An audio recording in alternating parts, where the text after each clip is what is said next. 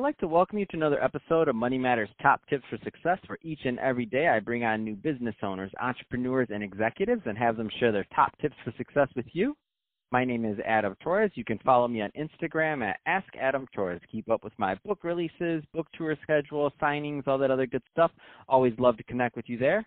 And as always, if you'd like to apply to become a co-author of one of my upcoming books, just head on over to the website, moneymatterstoptips.com, and click on Become an Author to apply. All right, so today I have Sarah Cantor Aye on the line, and she is the co-founder and executive director over at Greater Good Studio. Sarah, welcome to the show. Thanks so much, Adam. It's great to be here. So I'm excited to get more into what you're doing over at Greater Good Studio and your vision for the company. But before we do that, let's get a little bit more into your background. So how did you get started really in business and as an entrepreneur? Yeah, thanks for asking. You know, it's funny because I definitely did not see myself as an entrepreneur. Um, as an oldest child, I was often actually very good with authority. And uh, if you were my boss, I would get all my work done um, and be kind of the teacher's pet. um, so I, I always did very well kind of taking direction from other people. Um, however, I guess you could say that my company's founding was out of a mix of uh, anger and optimism. So I was working uh, for many years, for about seven years, as a designer and innovation consultant, uh, which meant that I was taking um, a process called human centered design, um, really seeking to understand the needs of people and then translate those needs into you know products and services um, and and and in doing that ultimately you know help my clients who were mostly large corporations um, to grow their market share and you know have have new revenue um, however, I started to become pretty disillusioned with that, and it actually the transition for me was right after I had my daughter. Um, mm-hmm. I was coming back to work and had this moment of, you know, if I'm going to be away from her, which I knew I would, I wasn't going to be a stay-at-home mom. But if I'm going to be away from her, it needed to be for something really good. Um, ideally, not just something that was going to be, you know, meaningful and impactful for me, but also even something that would make the world better for her. Um, mm. And unfortunately for my employer, they put me on a project for Best Buy. Now, nothing against Best Buy. I know they serve a need in the world, but I just could not care less about mm-hmm. Best Buy and whether or not they succeeded. Um, you know, in in their in their marketplace. And so essentially, I said, you know, I'd like to start a design firm that would do things differently, that would only work with clients who were making that world um, that we all live in, making our society um, a more just, a more peaceful, a more equitable one. Um, and for me, that was nonprofits, foundations, and government agencies. Uh, so we started Greater Good Studio about eight years ago, um, taking that same process of human-centered design, but applying it to a whole new set of challenges.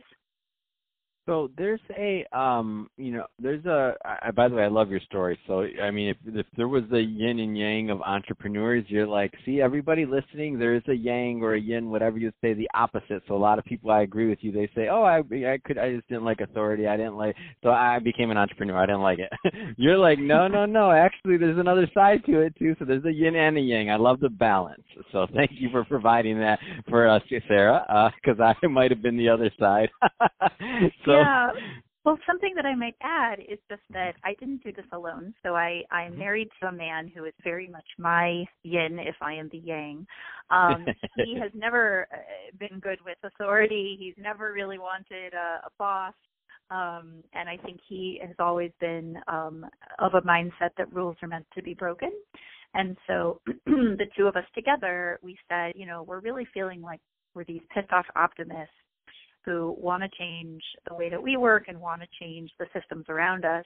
Um, but I was really nervous. I mean, starting a company was not something that I ever thought I would do. I thought I might, you know, move up the corporate ladder, but certainly not ever venture out. So I think he gave me the bravery um, or the confidence, I suppose, to kind of take the leap. Um, and you know, it truly has been wonderful in the sense that I would never want to do anything but this now. That's awesome. Um, so let's change it up a bit. I want to get more into what you're doing. Um, speaking of doing this now, let's transition um, as co-founder and executive director over at Greater Good Studio. So you mentioned that you work with uh, nonprofits and it's definitely social enterprise focused. Um, can you can you elaborate a little bit more? What's the vision for this? Yeah, absolutely. So we are a for-profit but mission-based business. We certainly consider ourselves a social enterprise um, in that our clients, you know, pay us consulting fees to do projects for them, but our work is really around advancing equity. Um, and by equity, I mean social equity. So, in other words, um, rather than you know distributing resources uh, evenly to everyone in the world, we know that everyone in the world is really different, and that you know certain factors like race and gender and age um, ability, sexual orientation, those things can really cause um, a very great disparity of outcomes for people in terms of things like their education, their health, um, or even their life expectancy. Um, so, in a nutshell, uh, our world is very unfair.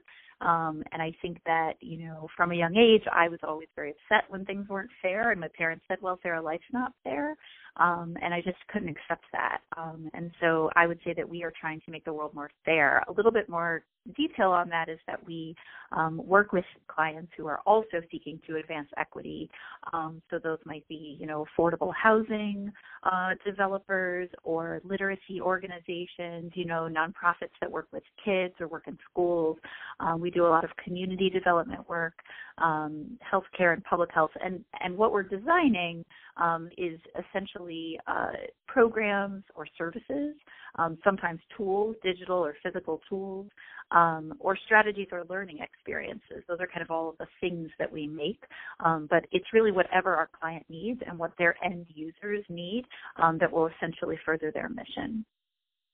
That's awesome. What do you find some of the um the, the and obviously this is going to vary from organization to organization, but I do know that themes arise um, as you work with more and more. What do you find some of the challenges that um, some of these nonprofits have? Yeah, I mean the the social sector is really riddled with a lot of um, I would say somewhat archaic practices only because um, it's it's a sector that only exists because of the gaps that were left behind by government and business. So, you know, as a nonprofit, often our clients are, you know, of course, they're always struggling to raise money. Um, there's an enormous power imbalance between a nonprofit and one of their funders. Um, so sometimes we are working for the nonprofit and sometimes we are working for the foundation.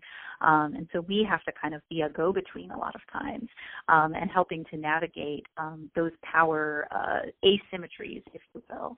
Um, I also think that you know nonprofits, because a lot of times they are providing what could be seen as you know life-saving or certainly life-altering um, services, um, there is, I would say, kind of an aversion to risk-taking.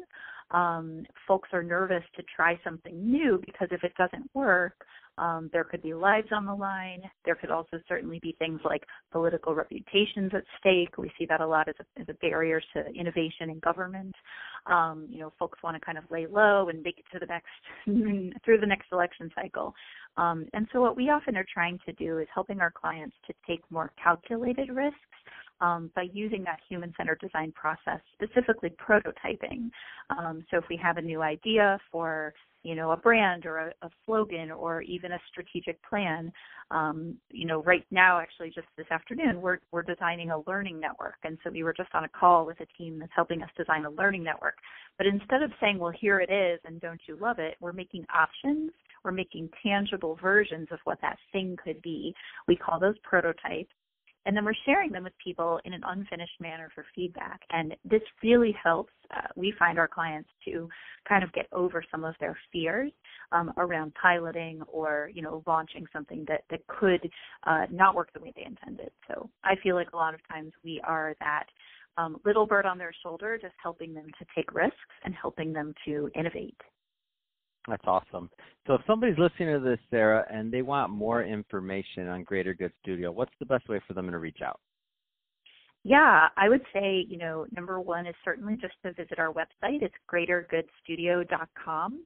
Um, we have, you know, a newsletter we'd love you to sign up for. We do a big annual party once a year, um, and you know, just has a lot more information about our our uh, our work as well as, you know, certainly a, a way to reach out.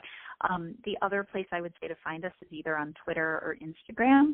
Um, our our handle there in both cases is greater good and then an underscore.